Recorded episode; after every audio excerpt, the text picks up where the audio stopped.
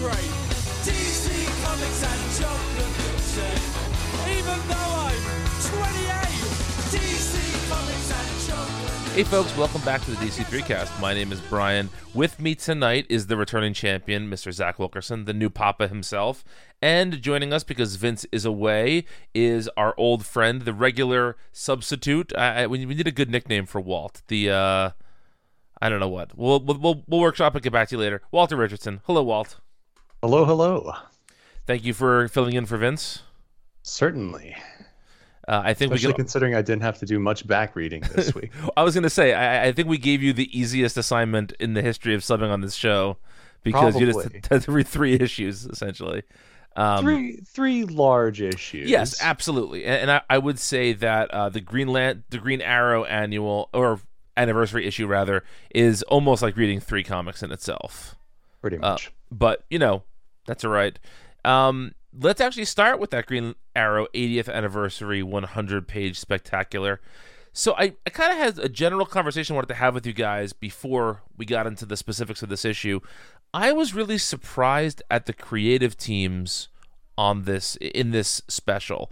There were a couple of people that were a classic Green Arrow um, creators. You know, you had Mike Grell, you had Andrea Sorrentino and Jeff Lemire doing their thing.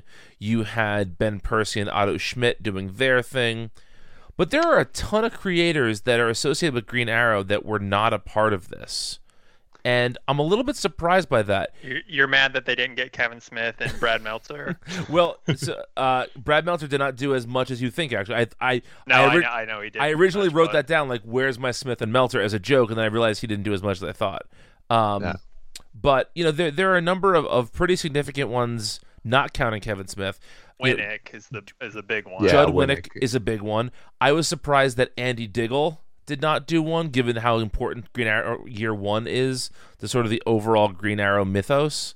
Um, so he does get a name drop via that one character that's named after Yes, him. He does. Um, so, but I guess it doesn't quite count. Connor Hawke was created by Kelly Puckett, and Chuck Dixon wrote like sixty issues of that character. Well, he was not there, but, but uh, yeah, oh, I think, really, I think I think we all we all know why that that didn't happen. Um, I'm a little it's bit. It's because D C discriminates against conservative writers. Uh-huh. Yes, of course. You figured it out. You you cracked the case there, Walt. Um, I'm a little bit surprised we didn't get a J T Krull story, because as bad as shut up, are well, you? He, yes, I am. Because recently, what was the last one of these eightieth anniversary ones we had? Um, I I don't know. There were some dog shit creators on that too, but there are people who had like a long history with a character. And J T Krull wrote Green Arrow for longer than I realized when I was looking it up. Um, yes, for a good amount of years. Yes. And then the other person I was surprised about, because in the last couple of months, we've seen a lot of C W actors writing their own characters in comics. And Stephen Amell played Oliver Queen for something like seven seasons. I'm surprised they didn't have him write something.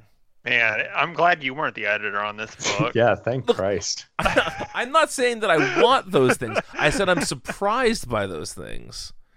Uh, instead, oh. we actually got a really interesting and good collection of creators on this. I, I think the the work is somewhat up and down, but I think that, you know, I'm not complaining about having, you know, Mariko Tamaki, Tom Taylor, Stephanie Phillips. I'm not I'm not mad at having these these sort of new wave D C folks writing these stories.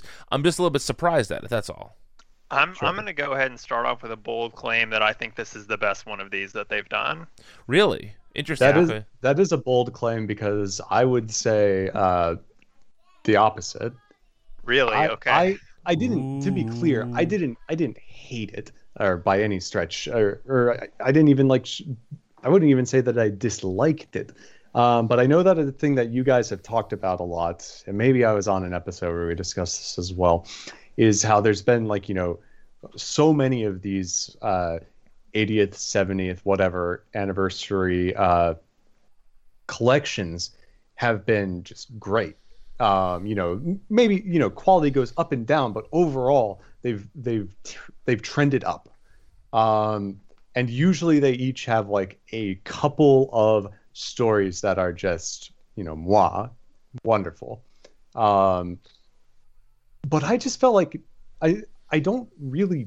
Again, I don't really dislike anything in this collection.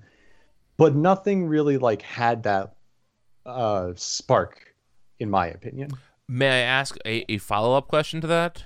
Sure. Which is that, do you think that Green Arrow as a character is not as interesting as the other characters we've seen, or doesn't have the robust supporting cast, or insert no, other I, reason? Like, do you think it's a Green Arrow issue, or do you think it's no? Just I, I wouldn't say that at all, and I think that we we can see the uh, the foundation for what could be like you know interesting stuff in here, and and you know for anyone who thinks it, that oh you know it doesn't have a big cast or whatever, there's certainly multiple stories in here that you know prove that wrong. Right. I yeah, I just think that the for the most part, I think that these are fine, but fairly generic Green Arrow stories, most of which are carried by the art, which generally is quite good um, acro- across the stories. Um, but they're all fine. I guess maybe we'll, we'll get into specifics. Um, but yeah, it, it's not that I dislike this by any means, but it just, compared to uh, how good I thought all the like preceding ones were, I, this kind of like left me a little bit uh, cold and just like, oh, that, that was an anthology, all right. Now I'm uh, I'm struggling to remember how many of these I've actually read. The only two that even really stand out in my mind are the Green Lantern and the Flash ones, and I my recollection of those was the Flash one was pretty good, and I think I generally did not love the Green Lantern one, so... I may not have read the Green Lantern one. There was the the Wonder Woman one was very good. Yes, it See, was. I don't even know if I read that. Did I read that, Brian? We'll have to check the tapes. I don't know what you read. We'll have to check the tapes. I don't know. You probably pretended you read it. Probably did, yeah. I don't even remember. I know they did a Catwoman one, which I've not read, and they did a Joker one, which I think I read like one story out of that. Um, yeah, so I don't know. And but and I'm sure we'll get into it more. I think there are a couple. I mean, there are a couple stories in here that I genuinely like really enjoyed a lot. Um, there were a few status quos that got revisited that I really enjoyed seeing again. Mm-hmm. And also, I think like just Green Arrow is a character that I really like in D C, who is very underrepresented. You know, you think about it, he hasn't had an ongoing since the Percy run ended. No. That's yes, wrong. That, that's that's yeah. correct. No, well, there there was a short stint after the Percy run where some other, I think it was, um, oh, it was the team who also did Birds of Prey for a minute. I think they wrote it. Oh, was it the um the hacktivist guys? Uh... No, it wasn't. It wasn't Lansing, and it. It Actually, wasn't. They may have done it for a minute. It was um, the two female creators. That, oh, um, the um, the uh, it... it's gonna come to me in a second. I know who you mean. Uh, yeah. They were T V writers. They wrote for Supernatural. Yeah, yeah. I think that they did like a oh, very yeah. short stint that that tied into the Bensons. Some event that was the going Bensons. on. The Bensons. Yeah, they did a minute on the on the book, and remember that tied into stuff that was going on in. Uh, I think in Snyder's Justice League at the time, the stuff with like Green Arrow and the and the secret box or whatever. Do you remember that? Yes, that that all tracks. I'm I'm yeah. shocked you remember that. Oh, uh, you know that's that's exactly the kind of thing I would remember. um, I could maybe even tell you how many issues that went to, but I won't. Try we haven't to. we haven't played that game in a long time. Uh, Zach, how many issues did Threshold have? Uh, eight. I'll look it up when we talk. Um, um, um, I hope I'm right. I think I'm right.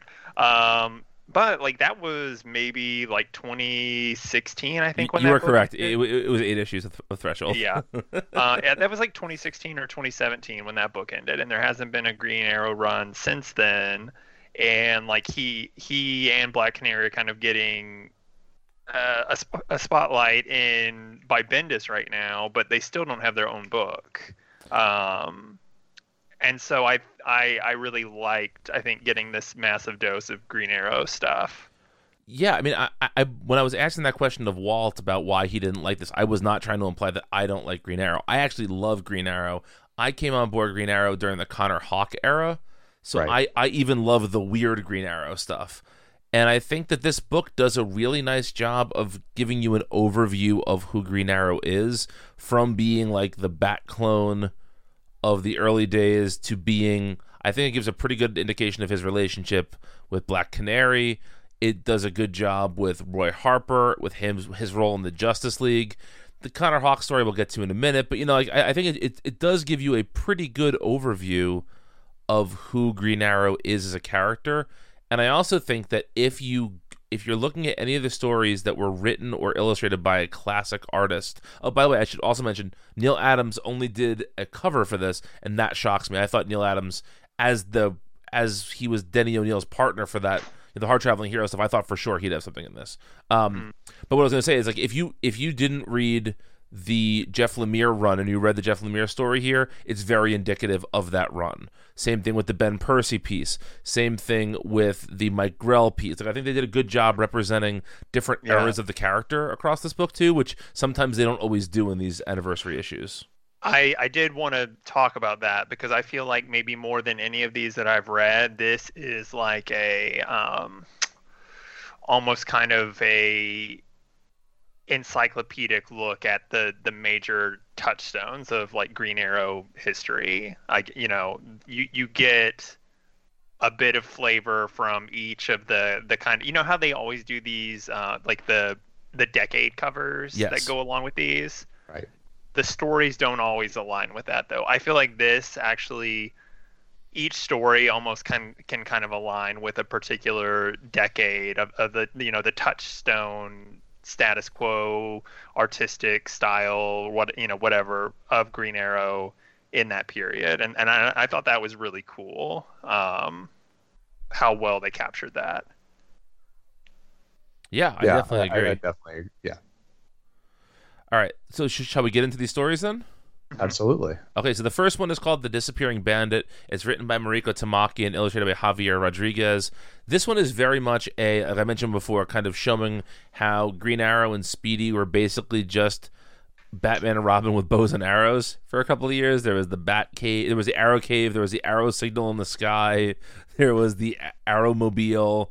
Uh, it was it was really very, very redundant if you're reading one to read the other, but I'll say I think Tamaki, as we've come to expect, does a really nice job of telling a fun story within that pastiche, and I think that Rodriguez's art manages to capture everything about the Golden Age without necessarily making it into a joke. Like I, I some sometimes someone will do a story like this and everything is played up for humor in just how old-fashioned it is, and I don't think Rodriguez does that, but I think that he definitely nails the sort of visuals of the Golden Age, and even even down to things like the page construction. I think the page is more, these pages look more like Golden Age comics than a lot of the facsimiles that we see uh, nowadays.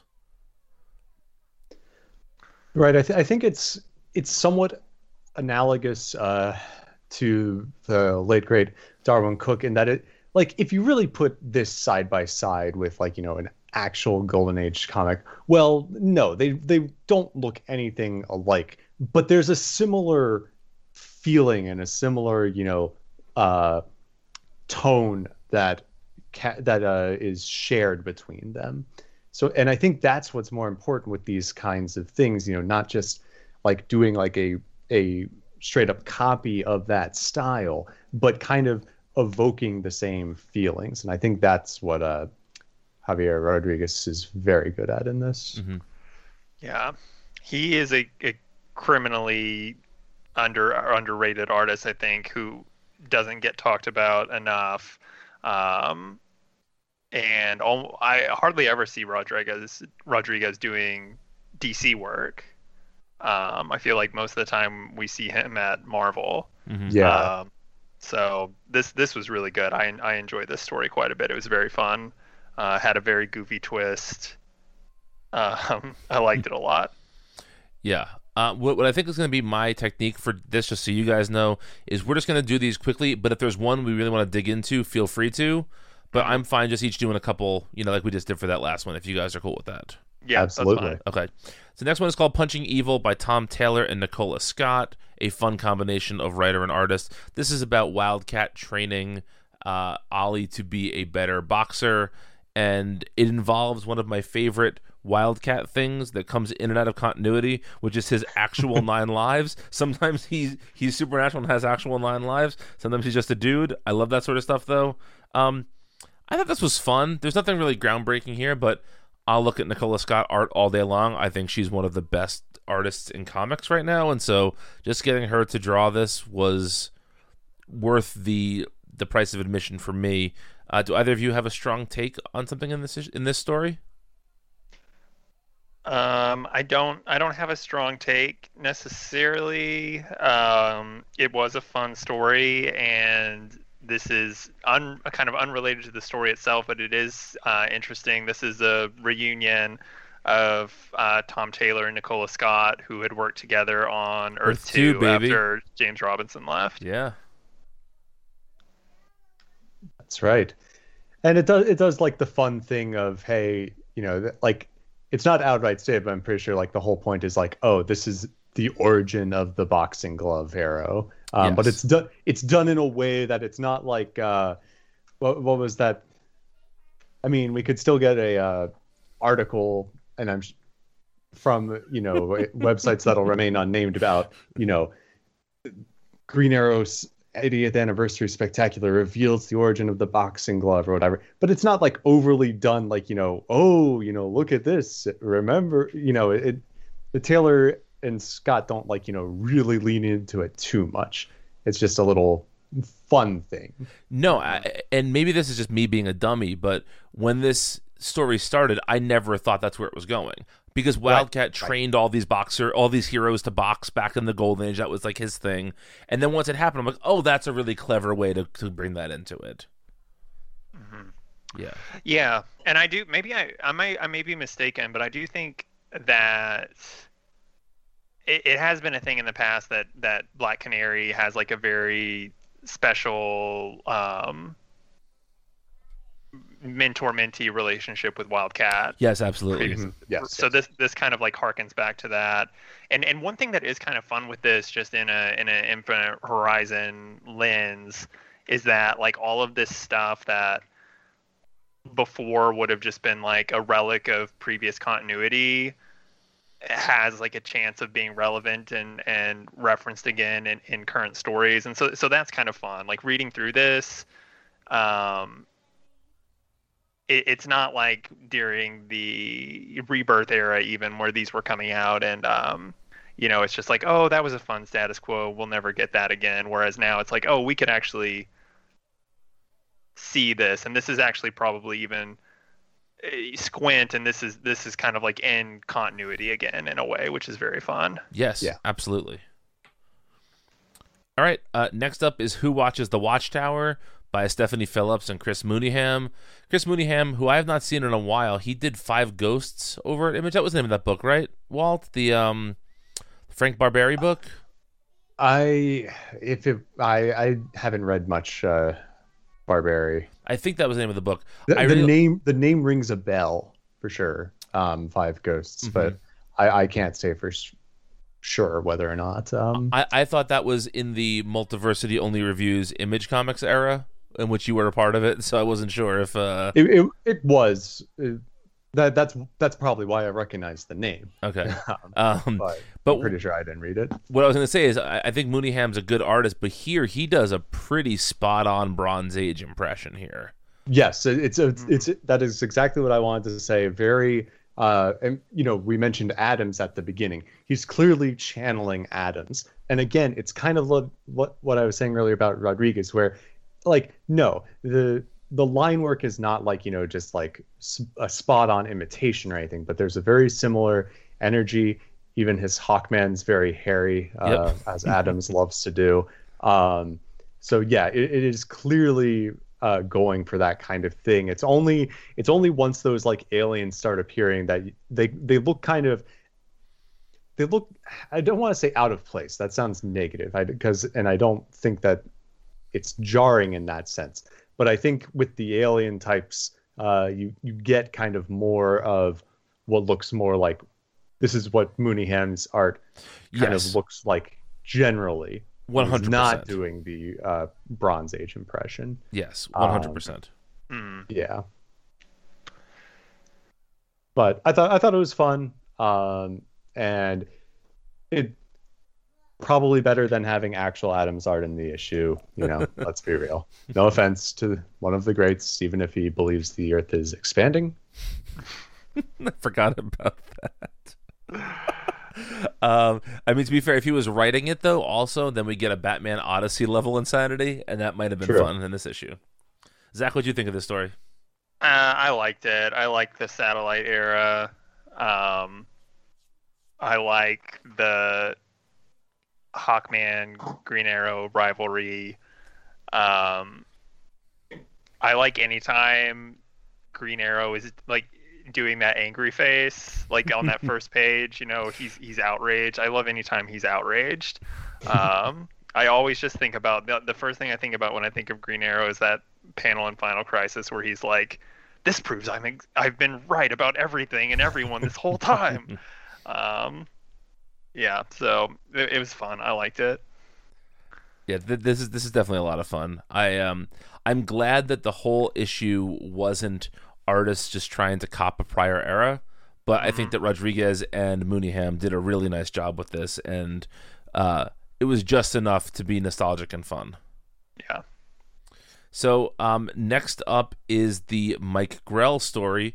For those that don't know, Mike Grell was sort of the Green Arrow creator of the eighties and early nineties. This is called Just the Usual Stuff. Grell writes and draws it.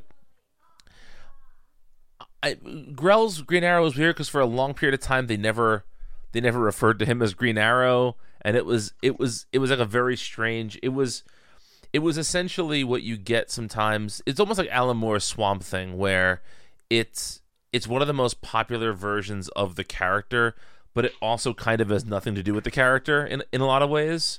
But I, sure. you know, it can the, the Grell stuff can be fun, and I think his art looks here, you know, relatively close to what it used to be. He's maybe lost a step or two, but it's not too bad. But if you're not a big fan of the Grell era, I don't know if this is as engaging as some of the other flashback stories in the book.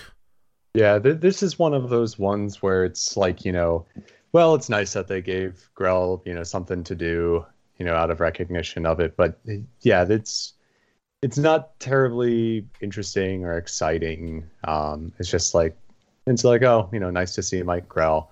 Uh, I do like the very cliche, definitely not the end at the end. And it's like, yes, yes it is. For, this this is very likely to be the last Mike Grell.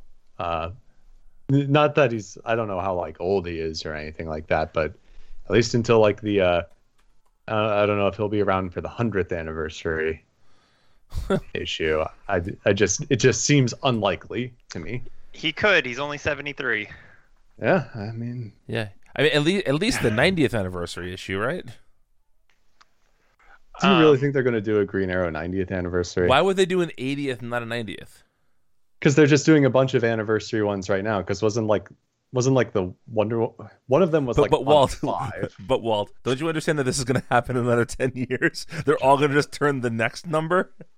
Uh, but I don't know. Yeah, they'll do it all again. Except there won't be any comics by then. So true, comics are going to be over by then. It'll just be they'll... N F Ts.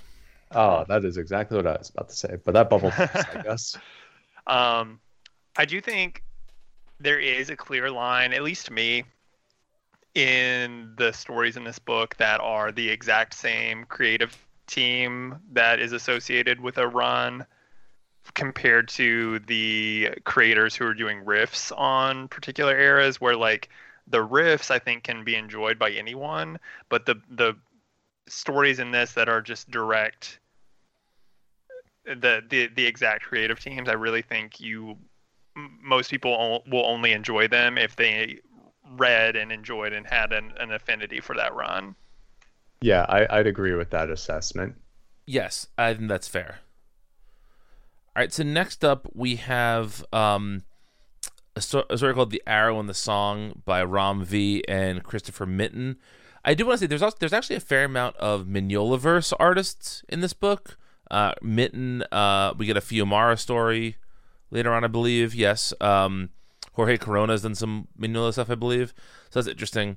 Um, what I want to say about this one, I only have one thing to say, which is that I feel very sorry that Rom V caught whatever disease Tom King has that makes yep, him yep, just yep. Uh, put poetry in comics for no reason.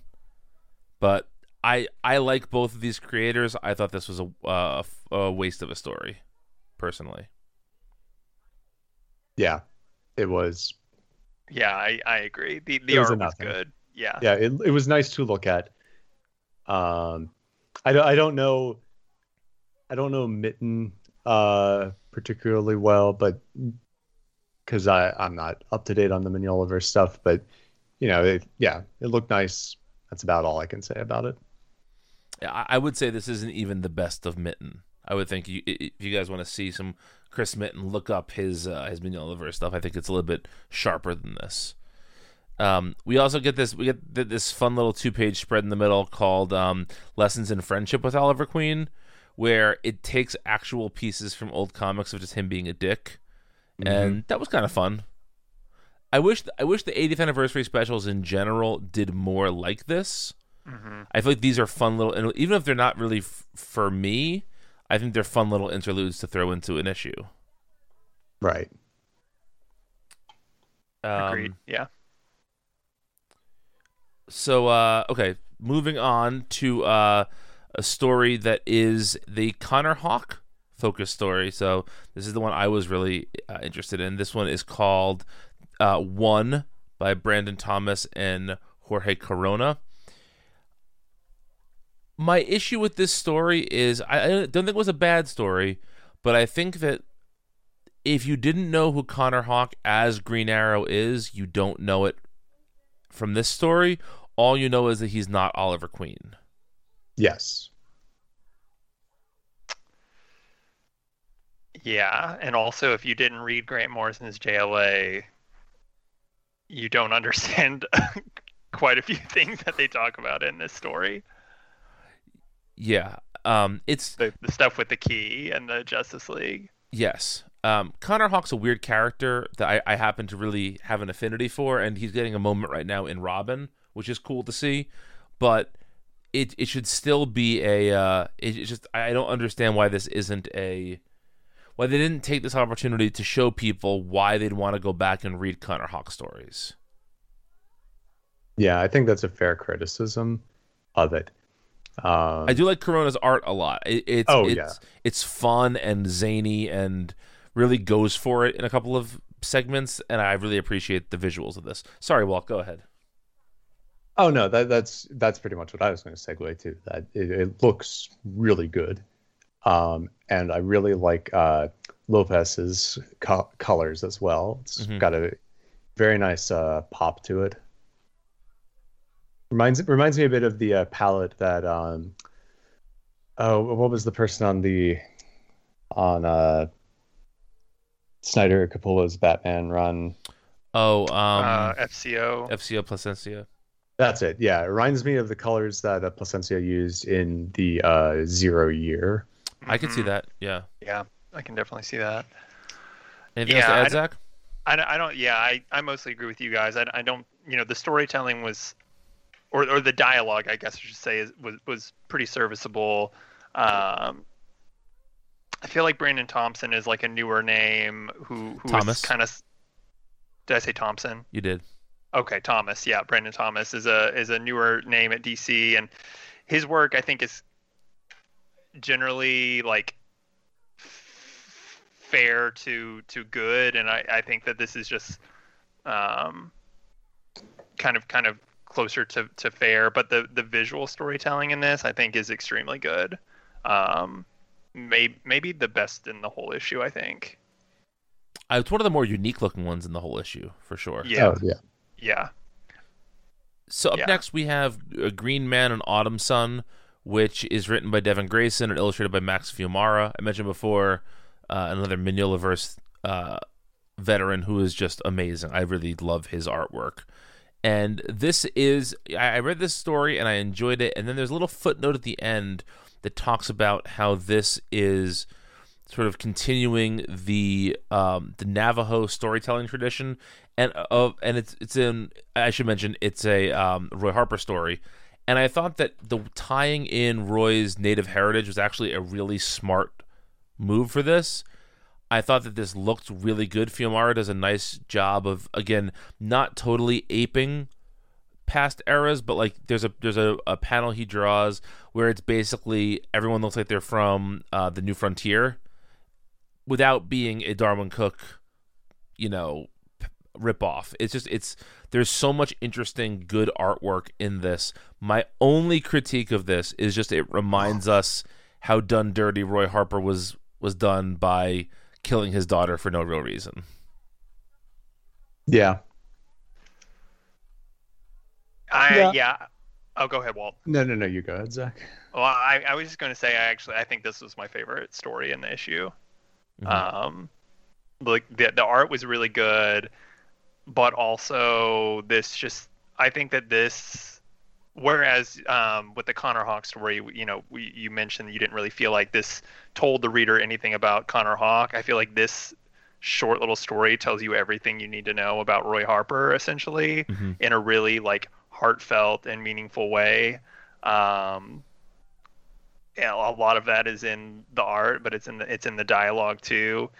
Um, and it's really funny because, you know, Roy is such a big deal in Infinite Frontier right now, and I, I have just kind of been trained to like not care about Roy Harper over the last decade or so, and so I haven't really been interested in his arc moving forward. But this little eight-page story reminded me, you know, very much why I should care about that character, because he is extremely good. He has like a very good history and has been been through a lot, and and is kind of a cipher for a lot of stories about trauma. Um, and uh, yeah, I just I actually really liked this story a lot. See, my my slight uh, damper, wet towel opinion on this is that I think it kind of went too far in the other direction of that.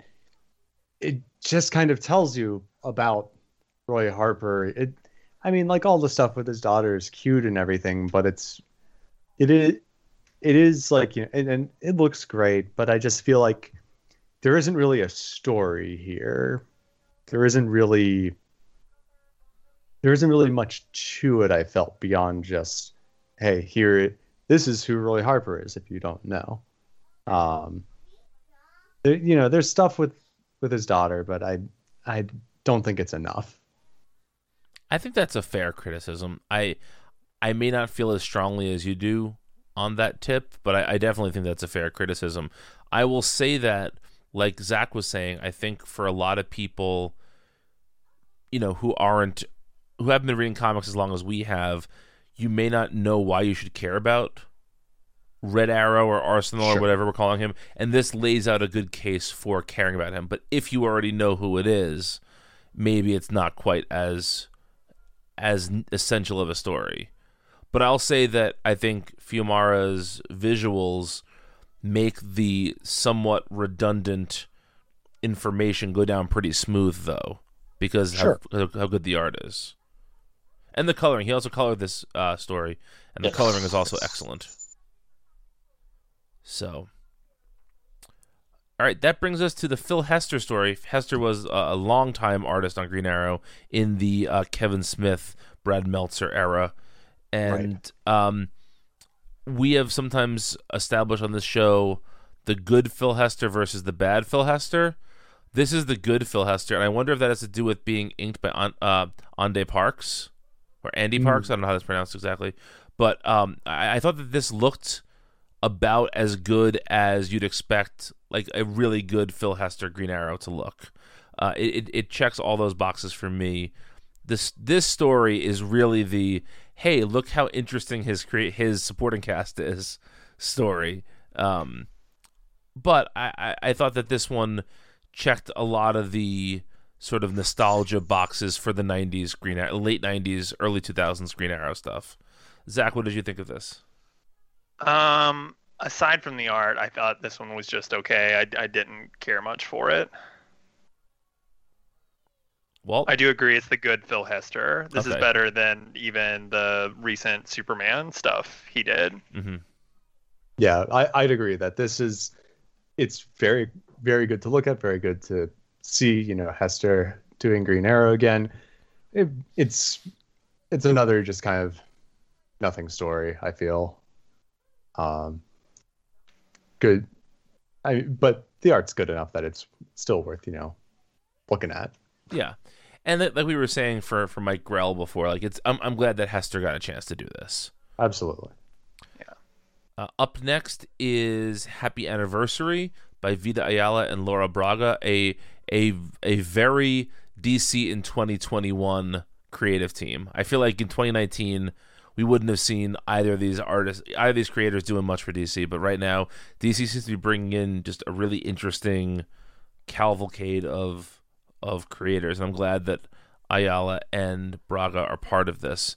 Uh, Walt, why don't you start us off with this one? I've been doing a lot of talking. So, so I'd say that this, in terms of the writing, this was my favorite of the stories. It, it had the most... Uh, It had some of the most fun character work for both Ollie and uh, Dina. Um, just a fun idea, like the I, the idea that um, that oh, did Ollie like you know the game himself, um, or it, but oh no no, he was actually just wanting to see a martial arts movie. Uh, just it's just fun, and uh, Slade's reactions to their you know. Uh, playful banter, you know, is, is wonderful, even if it's just like two lines or something like that. I thought the art, I mean, it's it's very talented, it's good. There's something about it that just doesn't, maybe it's Lucas's coloring, I'm not sure, that it feels a little sterile to me. Um, I can't quite put my finger on it. But I feel like it was more stylistically safe than a lot of the other stuff in this book. I, I can agree with that, yeah. So, you know, just kind of not as interesting to the eye. I think that's fair. I I think I agree with that as well. I always think, I don't mean this like... meanly or anything, but I always think that I like or I'm going to like Braga's art more than I actually do. Like the, I had a similar experience with um, the next Batman in Future State. Mm-hmm. Um, it is good. It's technically good, and it, there is just something. There's like a glossiness to it, and that is the coloring um, that maybe is putting me off. Uh, that I don't love, but. This um, this particular status quo, which is kind of the mid to late two thousands Winnick stuff, I guess it'd be like more mid, um, where where Ollie and Dinah are, are married. That was like when I got into D C. So this is this was kind of the the status quo that I came into. So I have a little bit of a, an affinity for that reason. But I, I thought the story was cute and fun, but it, it didn't leave a huge impression on me. I think that's fair. You know, I, I think that, that um, Braga's art, like you said, is, is technically very good, but maybe just doesn't take enough chances. And I feel like with this kind of a story, it could have gone... I mean, I, I guess you can't go, you know, super-duper weird, but I think in general, you could have taken... There, there could have been more chances taken here. It's a little safe. I, th- I think Walt used the word safe, and I, I would concur with that with that assessment. Um, all right, the next story up is the Ben Percy Otto Schmidt story. It's The Sympathy of the Woods. This is the story. I, I think I think it was Zach that earlier said that if you didn't read the runs of the people who are coming back, it would have been hard to maybe appreciate the story as much. And I feel like this one is very, very steeped in the Ben Percy Otto Schmidt status quo, but I happen to love that status quo. And Otto Schmidt is a really great artist, and so I had a lot of fun with this uh, story. Zach, what did you think of this story? Um, I also really enjoyed that run a lot. Um, that said, I didn't think much of this story. I thought it was a fun, it was fun to see that creative team come together again, but it was a pretty slight story. I actually do have the word slight written on my notes. I, I think for I, I think for me it was just seeing Otto Schmidt draw these characters again. I, I was uh-huh. happy to just basically do anything to get more of that, you know. I, I think I agree with you there. Yeah, it it uh, of all of the, you know, returning creative teams, this this this is definitely the one that I have the most um, sentiment for. So yeah, I, I enjoyed it for that reason. Walt? So I did not read the uh, Percy Schmidt run beyond the first issue, I think. Uh, not that I didn't like it, just, you know, too much stuff to keep up with. Um, and now Schmidt's art is so, so good. So good. I love it. Um, that being said, I don't think, having not read it, the fact that I don't know these characters, like, I don't think that was the issue with it. I just think it's a slight story all around. It's just another, it's again, it's like, hey, look at these characters. Like, I get the point of who these are, and I don't really feel like I'm missing out on anything. It's just, it's just a little snapshot story, which is fine.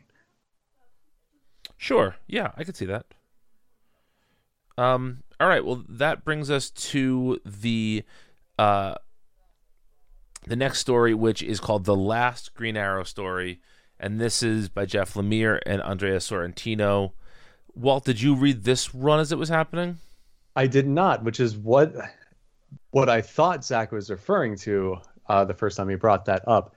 Because I feel, maybe I was like misreading it, but I feel like this was like some sort of reference to something in his run. Is it? So I didn't. I never finished it. I read. Okay. I read probably like half of it, and then dipped off. I I felt like I don't think that this is a reference to something in that story, in that run, though. I could be wrong, because like I said, I haven't read the whole thing, but I, I don't feel like it's a direct reference to that. And I I I felt like maybe I was kind of dumb reading this issue, because I I kind of get what is happening here, or what I think is supposed to be happening, but I also am not one hundred percent sure on that. So I did read that run, but I can't tell you if this is a reference because I don't remember it. I, yeah. So here's what I'll say about that run. That run was happening at the exact time that Arrow was popping off. Right. And so much of that run is inspired by Arrow, whether it's introducing the character named Diggle into it, or it is... Um, making the island where Green Arrow was formed like the like the second most important character in the book. And so I, I don't know if we're supposed to know exactly who this character is that we that we see him encounter on the island. But I also so, think it, it also doesn't really matter. Sure. My my read is that it's him. Like, this is old Ollie and young Ollie. It's how I read this. But I don't know if, one, that doesn't make sense, and two, it doesn't make sense. but, right. There, but there's a line about, I've been going in a circle all yeah. along uh, in the last couple pages. Yeah. So that could be it. That That's certainly a bold choice if, if this is supposed to be Ollie. Uh, regardless, I think that even if you don't understand exactly what's happening, I think it's a beautifully constructed story. Sure. And Sorrentino is just, you know, the best. He's just so, so good at this. And I think that Lemire does a good job. Although I, I, our, our pal Vince did put on Farmers Only today something about how basically if Lemire has a co-creator, the story's, the, the book's not going to be as good as if he just does it by himself. And I think for his creator-owned stuff, that's absolutely true.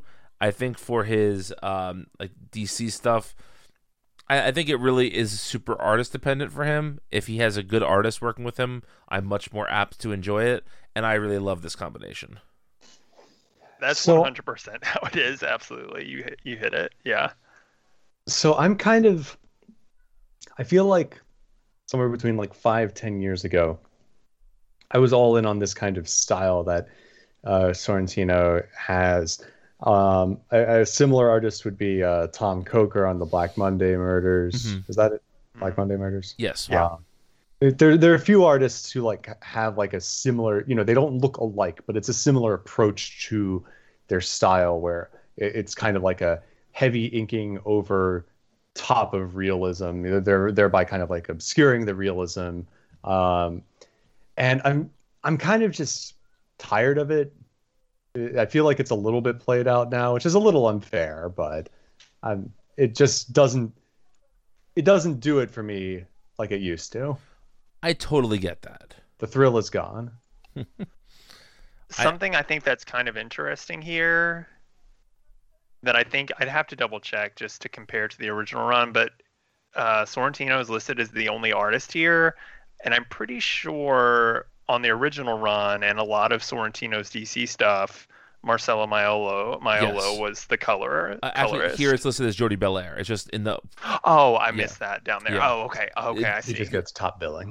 Yeah, yeah, I, I missed that little side note there. Um, but still, Belair is a much different colorist than Maiolo. Maiolo uses really uh, vibrant, uh, popping colors usually, um, and there. Belair does a little bit of that, specifically in the pages that have like the green tint. Yes, yes. Mm-hmm. Um, but everything else is just kind of like earth colors. Yes, she's very much aping Maiolo's art in the sort of silhouette panels, mm-hmm. but not in the story itself. Yeah. And now that I'm, I'm flipping through this again as we're talking about it, it seems like because so. Old Man Ollie asks for an arrow to hold on to while he's being immolated, and he says, I, I've, "I've been holding it for you, I keep keeping it safe for you, rather." And so I wonder if it is a loop where, after he burns, he will pick up that again, and this just keeps happening.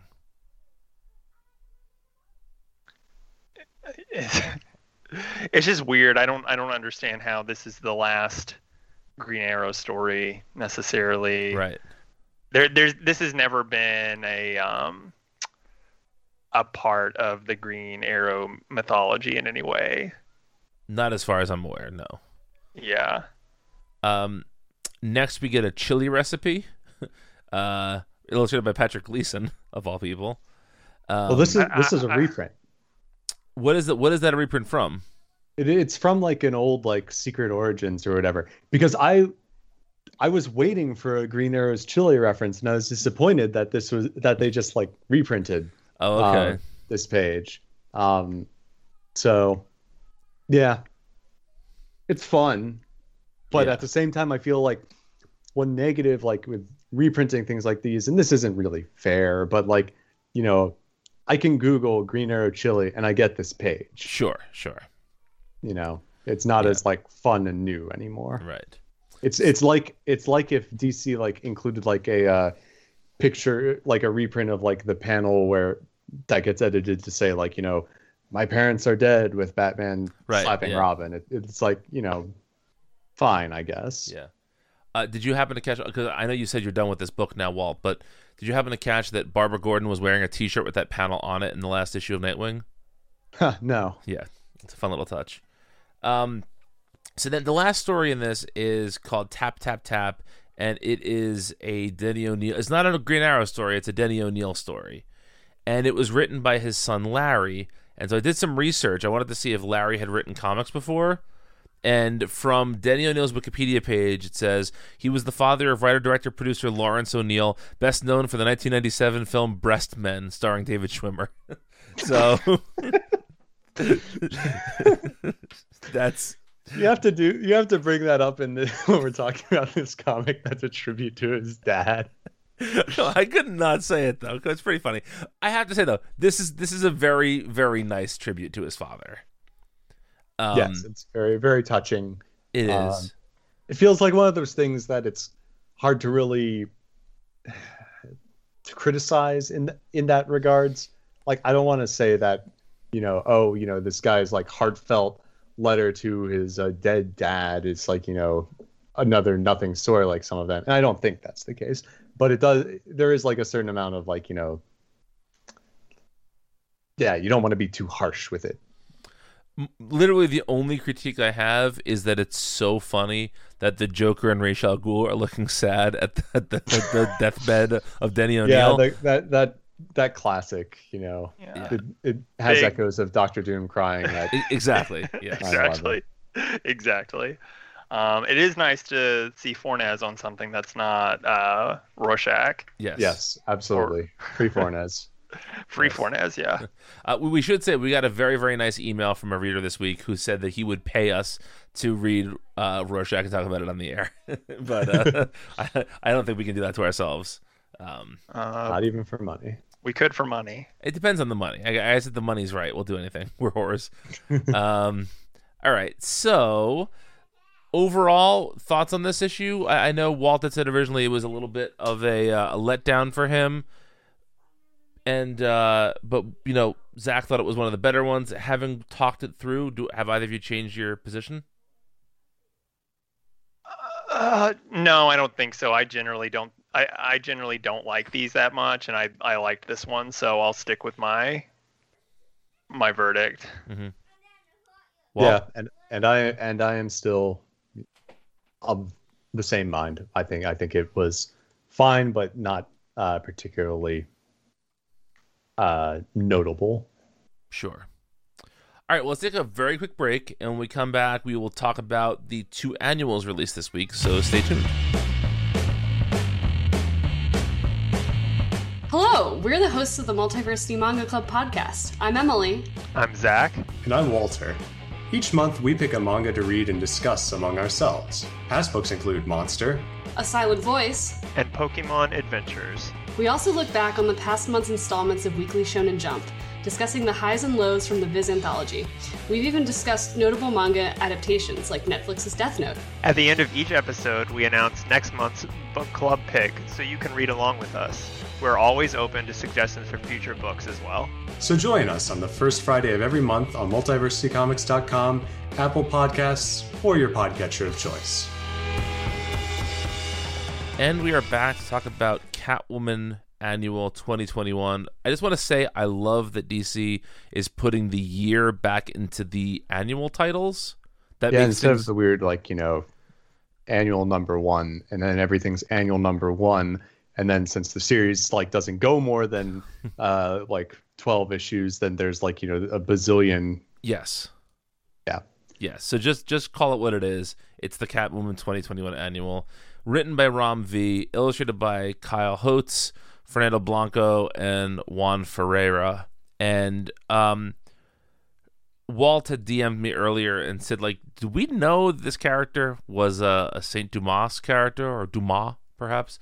Um, and I had said, like, no. I, I think Vince and I had maybe talked about how maybe there was an Azrael connection because of the last name of Valley. But this is a Father Valley origin story. And I think that your enjoyment of that is really going to hinge on how much you care about the current Catwoman status quo. And how much you loved all one hundred issues of... Uh, of Azrael. Azrael. Yes. Yes. Of course. Um, did either of you guys have a particularly strong reaction to this? Nope. So... so... So... This does the weird thing where... It's an annual, but it really is just another issue of Catwoman. Yes. It's just an excuse to have, like, another uh, issue that's a little bit larger. Um, but it really is, like, I guess it's somewhat differentiated by with, like, you know, the origin aspect to it. But there's also all this stuff that that's, you know, all these, like, you know, cut-ins to what just happened in, like, the ongoing um, that. Yeah, it just feels like another two issues of Catwoman combined, you know? Yes. And I, it just kind of feels like I don't know why this is an annual besides just we wanted to print the Catwoman annual. Right. I mean, to me, the other annual we'll talk about in a little while is a true annual. Yes. Where it feels like something special and different compared to what we've seen from the main series. This, aside from it being a Catwoman annual that doesn't have Catwoman in it, it's not really different than what we get month in and month out on that book. Yes. Yeah. That being said, I like what we get month in and month out on Catwoman. I, I thought this was like, I didn't, I didn't love this uh, by any stretch, but I thought it was entertaining, and it's, you know, fun to see throwbacks to, like, you know, everybody's uh, favorite nineties uh, religious fanatics of comics. Uh, nice, nice throwback there. Um, but it is, it is just, yeah, it's just another issue. Um, not much. I, I don't really have much to say about it. I feel for, for as much of it as there is. Yes. In particular. Yes. I, I actually have written down, there's a lot here, but I have nothing to say. So I, I completely yeah. concur. Zach, anything different? Um, no, I, I liked this less than the current Catwoman run in general. Um, this issue was saved by the art. Um, I love Kyle Hotz, and I wish we got more Hotz. I've got the Hotz for Hotz. um, you said it before I did. Yeah, I, I have it. Um, so that Hotz, like, being on that sequence made me a lot more interested and invested in it. Um, so I don't, I don't know Hotz uh, particularly well. Which, which uh, segments did Hotz do? He did the whole middle part, everything, middle part. The flashback.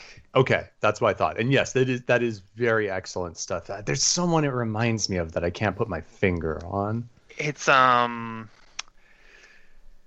right. he's he's kind of. I don't know. I don't remember exactly the first time I saw Hotz. Um, I think it was in a Swamp Thing. Yeah, it kind um, of gives me like early aughts Vertigo vibes, yeah. maybe. You maybe guys are both going to disagree with me on this. I think neither of you are fans of this person. I know Vince hates this person, but this seems like a Kelly Jones uh, feel right. to as soon me. As, you, as soon as you said Vince hates this person, yeah. I can kind of see it. And there, I think there's some stylistic similarities, but... It's not as exaggerated as Kelly Jones. No. You know what it is like to me? Um, it, it's kind of like a mix between Kelly Jones and um, something else that Vince hates, which is uh, fun. Not specific, the whole comic itself, but um, Ryan Stegman's work on Donny Cates' uh, Venom. Interesting. It's okay. Like a mix between those two things. I feel it's not quite. It, it's not really like quite angular enough to give me like vibes of. Stegman. Well, that you you mix it with the very sure. roundness of Kelly Jones' work. Yes, what Vince would call lumpy. Yeah, the lumps. yeah. um, but yeah, and I do. I mean, I do like Azrael. This was more of an Azrael comic though than a yes, yes, than a Catwoman comic. Well, absolutely, and I think that if we had been primed for that in prior Catwoman issues, this would have felt better. Or this would have landed better, rather. Yeah. Um, I mean, I guess, as as you say, we kind of are in that it uh, Valley in a Gotham book. It is, I felt kind of stupid when you brought that up because I was like, oh, duh. you know, like, why why didn't I think of that in the slightest before now? Um, so Father it, John Misty Valley. Has Vince yes. made that joke yet? I don't think so. I think you can copyright that and get him really mad that you thought of it before he did. Okay. You cannot copyright a single line joke. Um, you know, I just wanted to go back and make sure that, okay, good. And, and sorry, this is being a bit flippant about something that was serious. Um, that Azrael does appear in the uh, Denny O'Neill tribute comic. So that's good. Okay. Thank you. Thank you for doing the hard work. And that brings us to our, our our last book with Walt. We're going to take a break after this book, and, and Zach and I are going to quickly go through the different chapters of the Infinite Frontier Secret Origins, but due to some weird things with uh, access to review copies, Walt doesn't have those, so we're going to let him go a little bit early tonight. Um, before that, we're going to talk about the Teen Titans Academy twenty twenty-one yearbook. I love that they went with a yearbook instead of an annual for this. Right. You mentioned you mentioned the other annual, and I was going to get pedantic and say, well, technically. Right. Well, I, I wanted to get pedantic a little bit because in a lot of ways, this feels almost more like a Secret Files. Mm, like like yes. the, like the and I, I think late nineties. Okay. Or, yeah. Yes. I think that's what they're going for in that regard. Yes. Um, there, there's a lot of good in here. This is this is a really fun issue. There's also some just very funny little jokes that if you're not paying attention, you will miss. For instance, photo essay, the show choir's original production, The Judas Contract on Ice. Like, that's a pretty funny joke for a, a, a yearbook, you know, uh, title yeah. page here. Um, yeah. And so the first story we get is a story about Stitch, uh, a character that is obviously a brand new character for this. It's called Stitch in Time. It's written by Tim Sheridan, illustrated by Bernard Chang. Stitch has been... Well, all of these are written by Sheridan, right? Yes, yes. Mm-hmm. Um, Stitch has been in the background of Teen Titans Academy for the first few issues, but has not had a ton to do. And this is basically just a story about, you know, he he is... I'm sorry, they. They are uh, they are gender nonconforming. And, you know, Stitch's character that like doesn't have a mouth but is always at breakfast and has been used for comic relief thus far, but we don't know much about them. And this story does a good job of both giving you like uh, an understanding of where the character's coming from in terms of they don't have many friends and they're self-conscious about that. And they kind of act like an alien does in some stories where you have to teach them about how to, you know, interact with these weird humans or whatever. So there's that aspect of it. But there's also a twist at the end where we did not know this, that Stitch is the apprentice of Doctor Fate. And that adds a really cool, unexpected element to the story. I thought this was a really nice Stitch showcase. Walt, what did you think of this story? Yeah, yeah, I thought it was good. I, I liked the, like, you know, opening, like, Stitch's dream with the cool coat and sunglasses and all that. Um, I thought Chang's art was probably Chang was probably my favorite artist of the book. Um, I th- I think that Chang has a really nice superhero style. Um, I hesitate to use the word house. Uh, that that sounds, you know, derogatory. Sure, I don't sure. mean it that way. Um, but you know, this this looks like what a what I feel a D C comic looks like, but still feels individualistic enough. Like, you know, I can see this is Chang coming sure, through. Yes. You know? Um, there's a lot. There's a lot of like dynamic um, action as well as like, you know, character expression. Uh, it hits a lot of good notes artistically. And we should say this is colored by the aforementioned Marcelo Maiolo, and you can really mm. see the bold choices in coloring that yes. Maiolo makes throughout. Mm-hmm. Yeah. yeah, love Maiolo. Mm-hmm. Well, uh, Zach, what'd you think of this? Oh, I like this a lot. I think I said last episode that I really, you know, Stitch is my favorite character um, from this run so far. And starting off with a, uh, you know, a story focused on them that is both really well written and insightful, and then also ends on that very fun, or not necessarily ends, but kind of has that very satisfying reveal about Stitch's, I guess, kind of... Um, greater role in the, in the D C U. That that was good. So yeah, I enjoyed this story quite a bit. Right, because if it because if it was just like a Ragman reveal of something, yeah, that would be like, oh yeah, you know, well we get that. Uh, Doctor Fate is definitely a different angle than I was expecting. Yeah. Mm-hmm. Uh, then we get the uh, the sta- the faculty page in the yearbook. Uh, good joke here of Nightwing's bio not being approved before print deadline. Uh, appreciated that. And just, I think that this this annual this um yearbook does a really nice job of balancing between being rever- being a bunch of new stories, but also having enough to actually make it feel like a yearbook. Yes, and that's that's really enjoyable. If it was just a yearbook goof, I don't know if I'd have enjoyed it as much, but I'm definitely glad that it's there. Yeah, there isn't there isn't. too much of the like you know uh Secret Files type stuff going on. Right. All right, uh the next story is called Five More Minutes, again written by Sheridan, illustrated by Marco Santucci. This is a, a, a short and, you know, relatively slight Beast Boy Raven story. um I don't have any real thoughts on it. Do you guys? I thought this still- Oh, go I ahead, thought, Walt. Oh, I, I thought this was uh, the weakest of them. It feels like, like so the the the flash forward, you know, that at the beginning, the premonition, you know, obviously that has to do with like, you know, the future state stuff. Um, so that's not new. And I don't really think it, I don't really feel like it gives us much more about Raven and Beast Boy's relationship. It's, so yeah, it just, just reminds like us of it. Yeah, exactly. That that is a good way to put it. This is this has less to do with the story, more so just D C's current publishing initiative and kind of where they're going. But I am just like very fascinated anytime they throw in this future state stuff, because it's it's just every time I'm like, okay, but are you really gonna like connect this to future state? Are you really gonna right? Are you gonna connect the dots? Is that really gonna happen? Because this is they've been doing stuff like this in the main series too. Yes, and. And in other books, too, you know, connecting to future state stuff. And it's just kind of like this weird game of comic book chicken.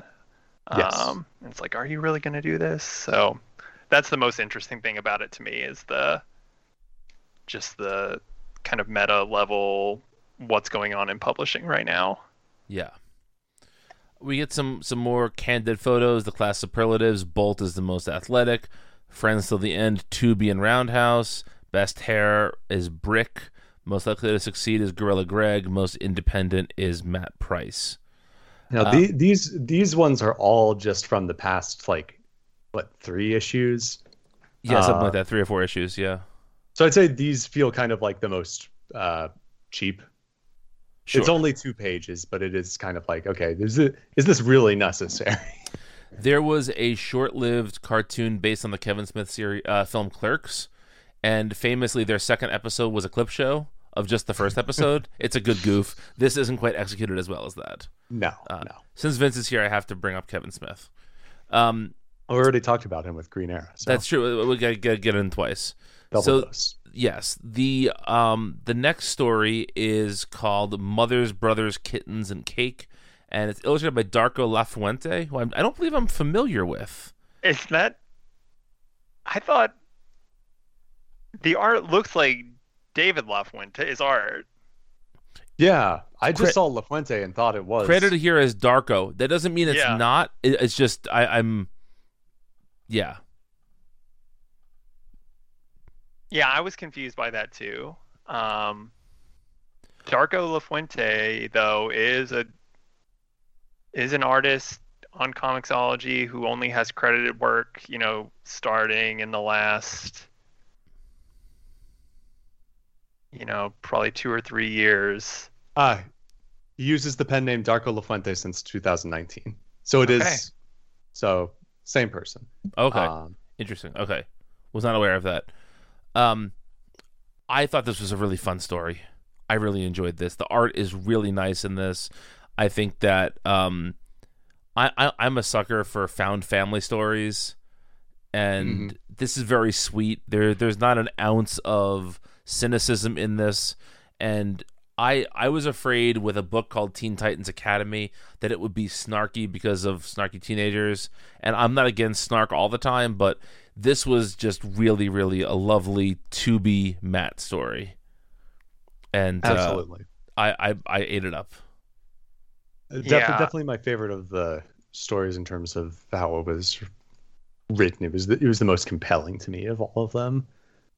Um, and LaFuente's art, I think LaFuente LaFuente has always been good, um, but I think particularly in recent years, um, like may, LaFuente maybe had some issues early on with like characters looking kind of similar, um, you know, style style overriding like kind of differences. But I think that's a thing of the past. Like uh, th- this looks really good again. Uh, mentioning the colors, the palette's really nice. That's um, Michele Merito. Um, yeah, it, this was just really solid, I think. Yeah, agreed. These these are two of uh, the newer characters. I, I like these characters quite a bit. Matt's kind of a nice uh, mystery character, and Tubi is kind of like the new Gold Balls, so it's fun. As opposed to... Roundhouse, who's the old new Gold Balls.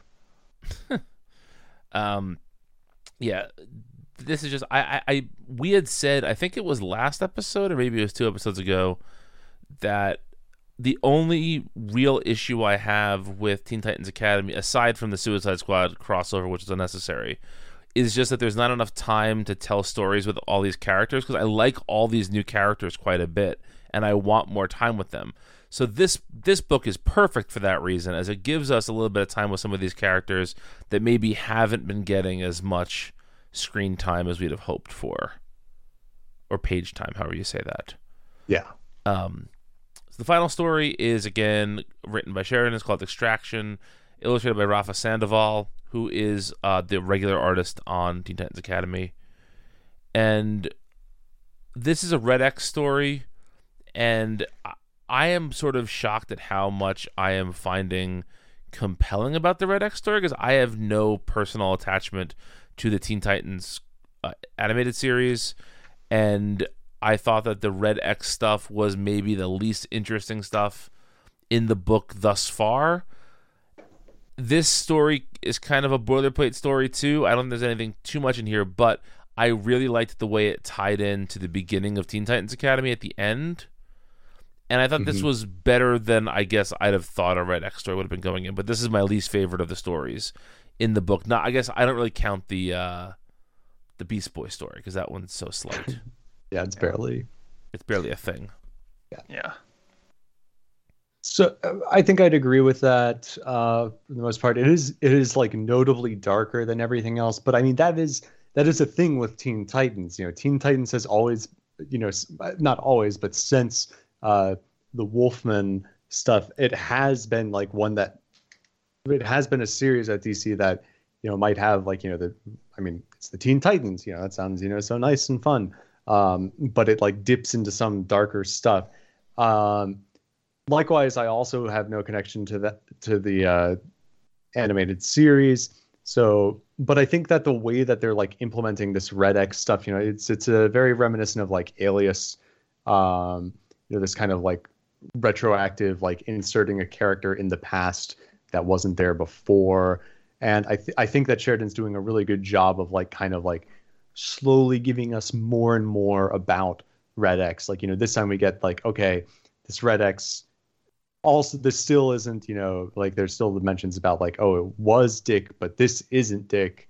Um, so who was it then? So like, and essentially we've got three Red X's. We've got Dick was Red X. What does that mean? What did he do as Red X? That's still kind of ambiguous. We've got whoever this person was nine years ago, and we've got whoever uh, is posing as Red X now. Um, I think it's a nice, like, layered thing that's being that's being implemented quite well. I agree with that. Um, I think Red X is. So far, like the concept of Red X is like a cooler Red Hood.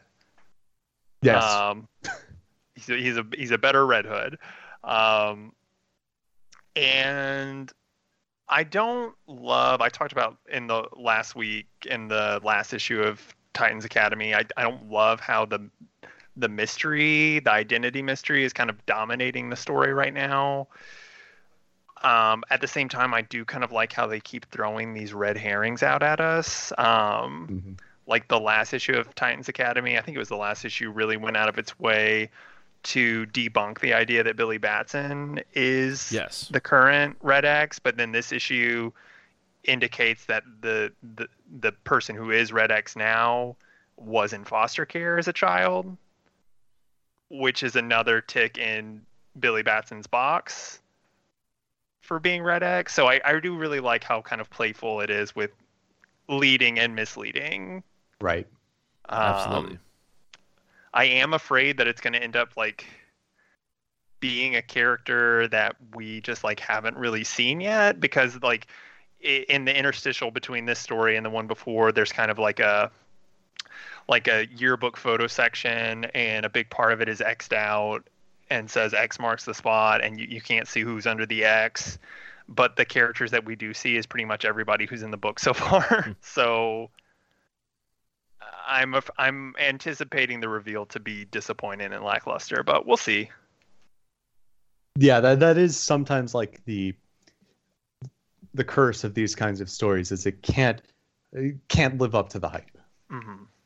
Yes, agreed. Um, but overall, I thought this was a really fun alternative to a traditional annual. Yes. It was a good framing device for sure. Mm-hmm. And for Tim Sheridan to be in his still in his first year of writing comics is pretty insane. Yeah, yeah, yeah. So, Walt, we're going to let you go. Where can folks find you on the internet? You can find me at twitter dot com at Goodbye to a Shoe. And you also are one of the co-hosts, along with Zach, of the Multiversity Manga Club podcast, dropping the indeed. first and third Fridays of every month. More uh, or less. More or less. Where are you guys in your One Piece Club right now? Uh, so I think right now the plan is that we are going to do Impel Down arc next. Uh, that'll be mid-July, if I'm not mistaken. Mm-hmm. Um, and so we'll be heading from there into... Um, Oh, I forget the name of it. The the big Whitebeard war. Um, uh, yeah, Marineford. Marineford, Marineford. Paramount arc. Yeah, which will be a big deal. Like that's the biggest thing that happens in the series for up until that point and for quite a while. So yeah, that's all yeah. new to me. So I am looking forward to it. How far into the series are you guys right now? There, there's over a thousand chapters at this point. So how far in are you? Um, we're close hmm. to halfway. Yeah, we're close to halfway. Okay. All right. Um. All right, and uh, we'll be back in just a minute uh, and uh, to talk about the Secret Files issue of Infinite Frontier, so stay tuned. All right, we are back with uh, Infinite Frontier, Secret Files. This is being released in six digital chapters as well as a print collection. So um, the first story, which is you know, the first digital issue, is titled, I'm scrolling up, Make Time. And this is a President Superman story written by Brandon Thomas, illustrated by Valentine Delandro. Uh, Valentine Delandro does not do enough stuff at D C. I really enjoy his work, and this was uh, super fun. Correct me if I'm wrong. I think all of these are also co-written by Williamson. Williamson script, uh, sorry, plotted all of these with the writer. Story, yeah, you're right, you're right. Story so, by, yeah. yeah. So okay. Josh Williamson did. Uh, that's thank you for pointing that out. He did um, act as sort of the showrunner for this book. And Which makes how, sense. Makes total sense, yes. Um, so this is a President Superman story, which I know is Zack Knipp to the extreme. Uh, what did you think of this? I actually like this a lot. I came into this expecting to just moan and groan my way through it.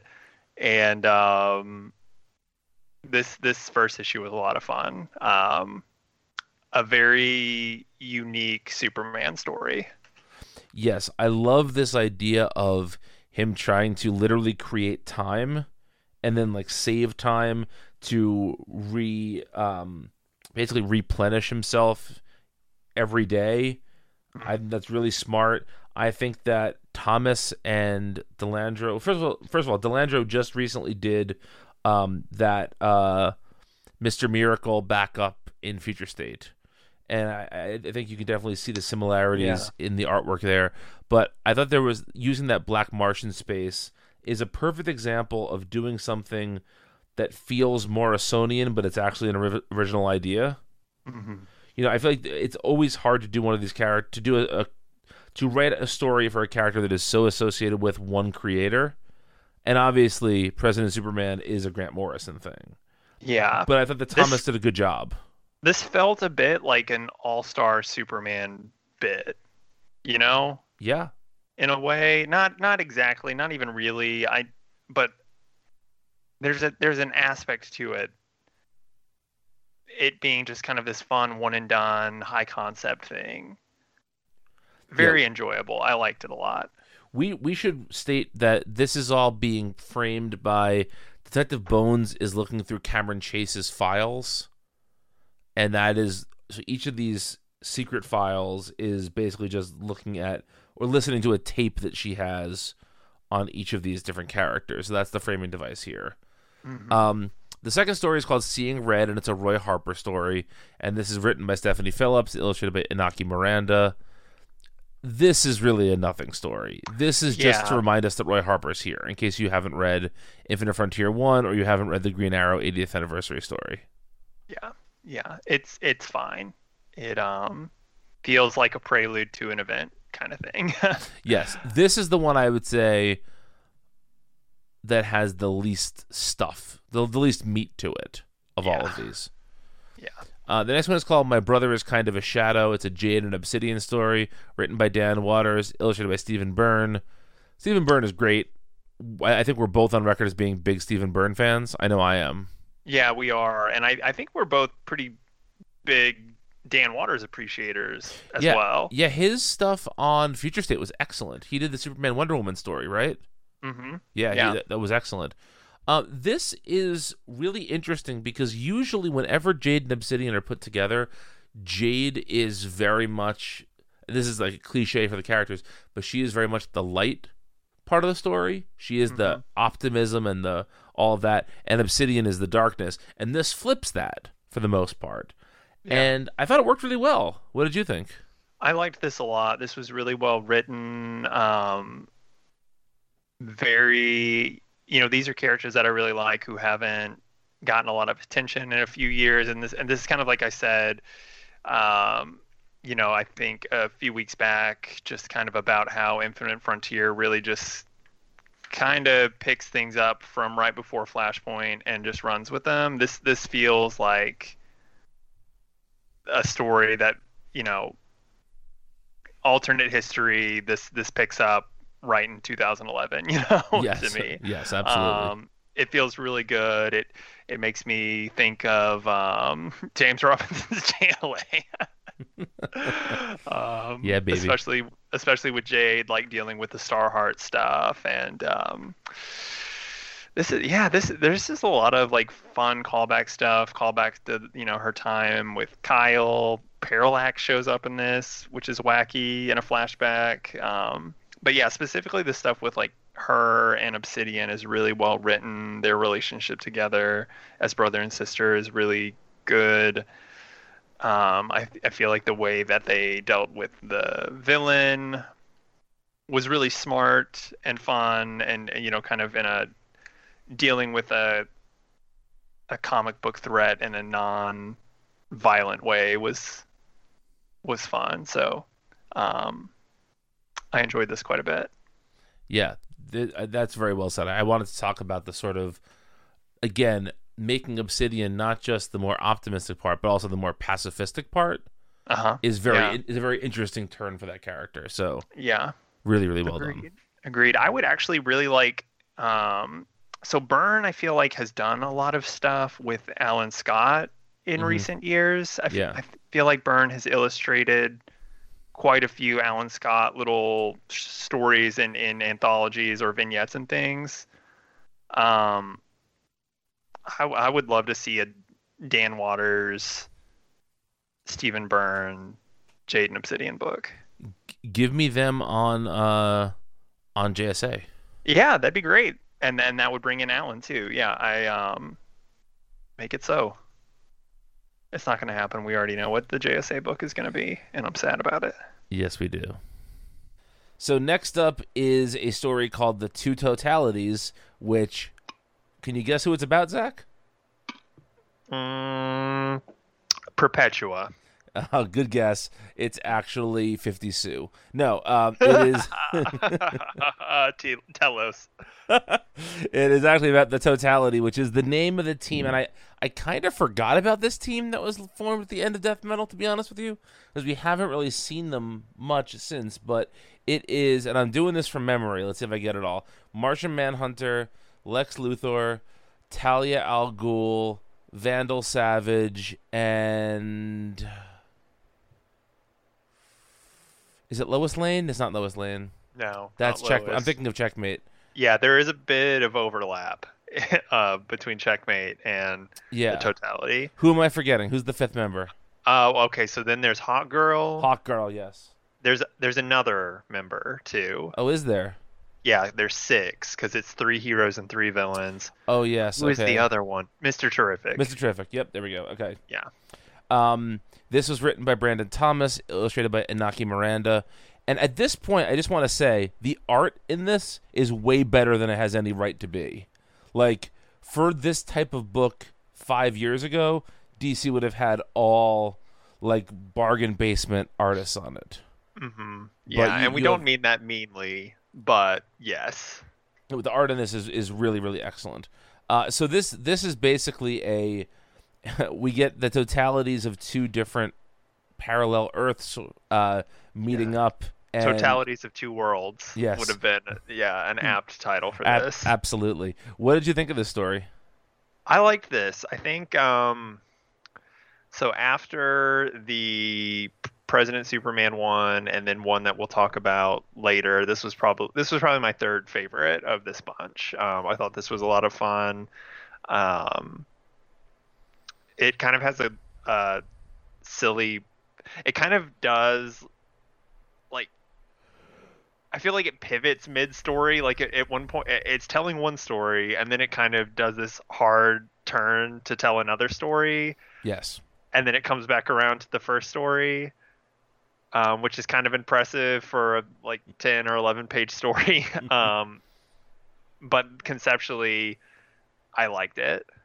Yeah, this is um, this story feels like a classic multiversal story in that you have these two sort of equally powered groups trying to not really uh, not really dominate one another, but sort of just flex the, you know, puff out their chest a little bit and just claim superiority.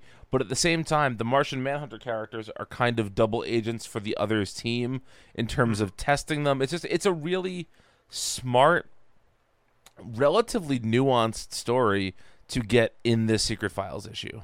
Yeah. Agreed. Agreed. And it, It um it like presents some pretty interesting teases of like, you know, things that we might be looking forward to later down the line with like, you know, foreshadowing, like uh, Superman is probably not going to be too happy when he finds out about this. There's like big Marvel Illuminati vibes yes. with the totality. Um, yeah. You, as the Hickman simp, you have to you have to get that in. Yeah, well, and. and I'm not the Bendis simp. I'm not. No. Sometimes I wish I was, but I'm not. Well, Hickman did it better. He did it better. Yes. Yeah. Uh, uh, all right. So then after that, we, oh, I just want to say uh, Inaki Miranda's stuff looked really, really good in the story also. Mm-hmm. Um, yeah. Yeah. I think it, the it, writing teams on these are the, – the whole creative team is generally pretty impressive, I think. You yeah. know? Absolutely. Yeah. What I was going to say about Miranda's art is that it's tough to present two versions of the same character and not have them look identical or have them look so dissimilar that you don't almost believe they're the same character. But like every character just had like a tweaked costume or a little bit of a differentiation thrown in there, and it was a really, really effective uh, just visual story. You knew exactly what was going on, even though the visuals might be a little bit confusing to the untrained eye. Mm-hmm, mm-hmm. Um. So the fifth story is called uh, Truly Two, and it's uh, director Bones' story, written by Stephanie Phillips, illustrated by Phil Hester. I alluded to this earlier with Walt. This is the good Phil Hester again. Like this, this really looked good here. Yeah, yeah, it does. I think some of that too comes down to the coloring. Um, Nick Filardi is the colorist on this. Mm-hmm. And I it... actually wrote down also that Andre Parks coloring him is very, I'm inking him rather. Is yeah, very important too. It, I think so too. I think you're right. Um, but I really like the kind of flatness of the colors. Mm-hmm. Um, some very high contrast to it. Just looks, yeah, it looks really good um, throughout. So, yeah, this is. I I think I say this every time I, we get Phil Hester art. I think I, I'll say like, oh, this is the best Phil Hester art I've seen in a while. Yeah. Um, I like this, yeah. Uh, th- this story had an interesting idea. With, like, Captain Boomerang plays a major role in this, and it, it's sort of it goes to maybe too maybe it's a little bit too on the nose with trying to present the fact that like Bones seems like he's a villain, but he's not really a villain. That he's been a hero in the past, and that his um, you know, to, to, to quote Obi-Wan Kenobi, like his his allegiance is to democracy, but his allegiance is to like truth or secrecy or however you want to put it, but like he's not really a villain, and this story, like I said, kind of overplays that, but I think when you come out of it you get a good sense of who the character is supposed to be. Yeah, this was funny because it made me think, I don't remember what it was we were reading. It was one of those events kind of in the like three or four years following Crisis on Infinite Earths where Mister Bones was this character and he he he was in this incarnation with the All-Star Squadron. Yes. Or Infinity Incorporated. Infinity, Infinity Incorporated. Inc, yes. That's what it was, yeah. And I remember reading that and I'm like, who who is this character?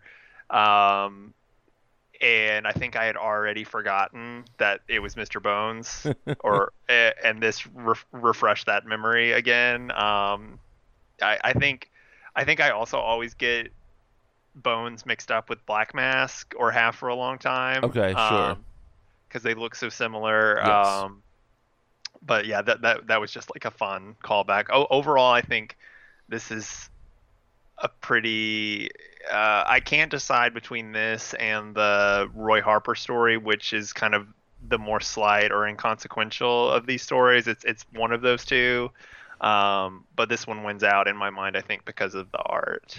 Yeah, I'd say the Roy story is, is less consequential, in part because if you just reprinted the story from the Green Arrow eightieth we talked about before, uh-huh. that would have given you a better sense of who the character is. Sure. Than yeah. this one does. Um I also think that Bones needs a little bit more I- introduction and a little bit more uh, conversation around him than Roy does.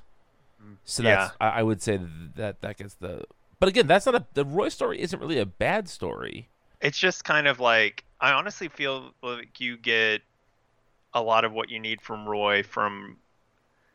Uh, I guess maybe you don't from Infinite Frontier number one. I feel like you do through some of the the uh, death metal.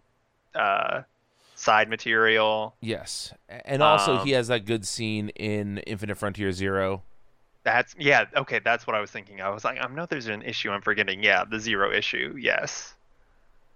Um, agreed. Yeah, and that brings us to our final story, which is a shockingly good story. It's called The Third Question. It's a Psycho Pirate story by Dan Waters and Christopher Mitten. Again, Chris Mitten did work. In the Green Arrow issue we talked about before, I thought the art on this one was excellent. Colors, colors by Dave Stewart. Yes, um, that's again that Mignola connection there with Mitten uh-huh. and Stewart. Um, but I feel like Psycho Pirate is a character that can be a little bit hard to describe. I feel like this did a really good job laying out who Psycho Pirate is, and it really did the thing where it references the fact that you're reading a comic. But it does so in a way that doesn't feel insulting or pandering. It's just, it's actually really masterfully done. This is one of the best short comics I've read in a very long time. Yeah, it's kind of funny. I think, you know, the book ends, the first and the last uh, chapters of this little, uh, these secret files are the best, uh, the best ones. And this one... Yeah, it's like you don't want to do the kind of metatextual this is a comic thing too often because then it gets really old and, and trite, I think. Uh, but if you break it every, out every once in a while and you do it in a way that is kind of unexpected and surprising, like it kind of – it happens so suddenly here and in such a smart way and kind of like a terrifying way. Uh, it really goes to – Um, I think it benefits this portrayal of Psycho Pirate, the the way that, um, you know, the fourth wall is broken, um, and then the way it's subverted even further with like the Dark Side Is thing. Yes, was really good, and that I think that even goes. You know, we I think we had talked about after Infinite Frontier Zero how, you know, bringing Dark Side back is that really a worthwhile or believable, you know, thread? Is that something that you you could really like get excited about, considering how many times Darkseid has kind of been portrayed in, in all the different ways? But this um kind of I guess like upped his power level I guess a little bit. That's not like the best phrasing, but you know what I mean. Yeah, it, it, it I think it gave you a better sense of the danger of Darkseid. Uh-huh. And also just it was it was really clever and fun. Yeah, it was. It was yeah, it was very clever, I think. It it was a joy to read, I think. Oh, yeah. Oh, yeah. I mean, taken as a whole, I, I think we said this before, but we should say it again. This Secret Files special was really good. It was. Like, uh, you know, they're releasing all of these digital chapters as a one-shot. Um, and for anyone who, you know, is interested at all in Infinite Frontier or, like, what's going on in D C right now, I think it's worth picking up. Yeah, I mean, I you know, I, I tend to think of our friend... our friend Greg Matasevich in moments like this. Like, if you were going to bind Infinite Frontier, you would kind of need to put this in there. You would have to. Yeah. Yeah. Yeah. Um, agreed. All right. Well, that does it for this week. Um, thank you again to Walt. We were sorry we had to kick him off early, but that's just the way that the advanced review copies crumble sometimes. Um, you can find Zach and I on Twitter. I am at Brian Needs a Nap. And I'm at Wilker Fox. Uh, Walt already gave his Twitter credentials. You know that uh, Vince is over on Farmers Only. And we'll be back with Vince in tow next week. So take care, folks.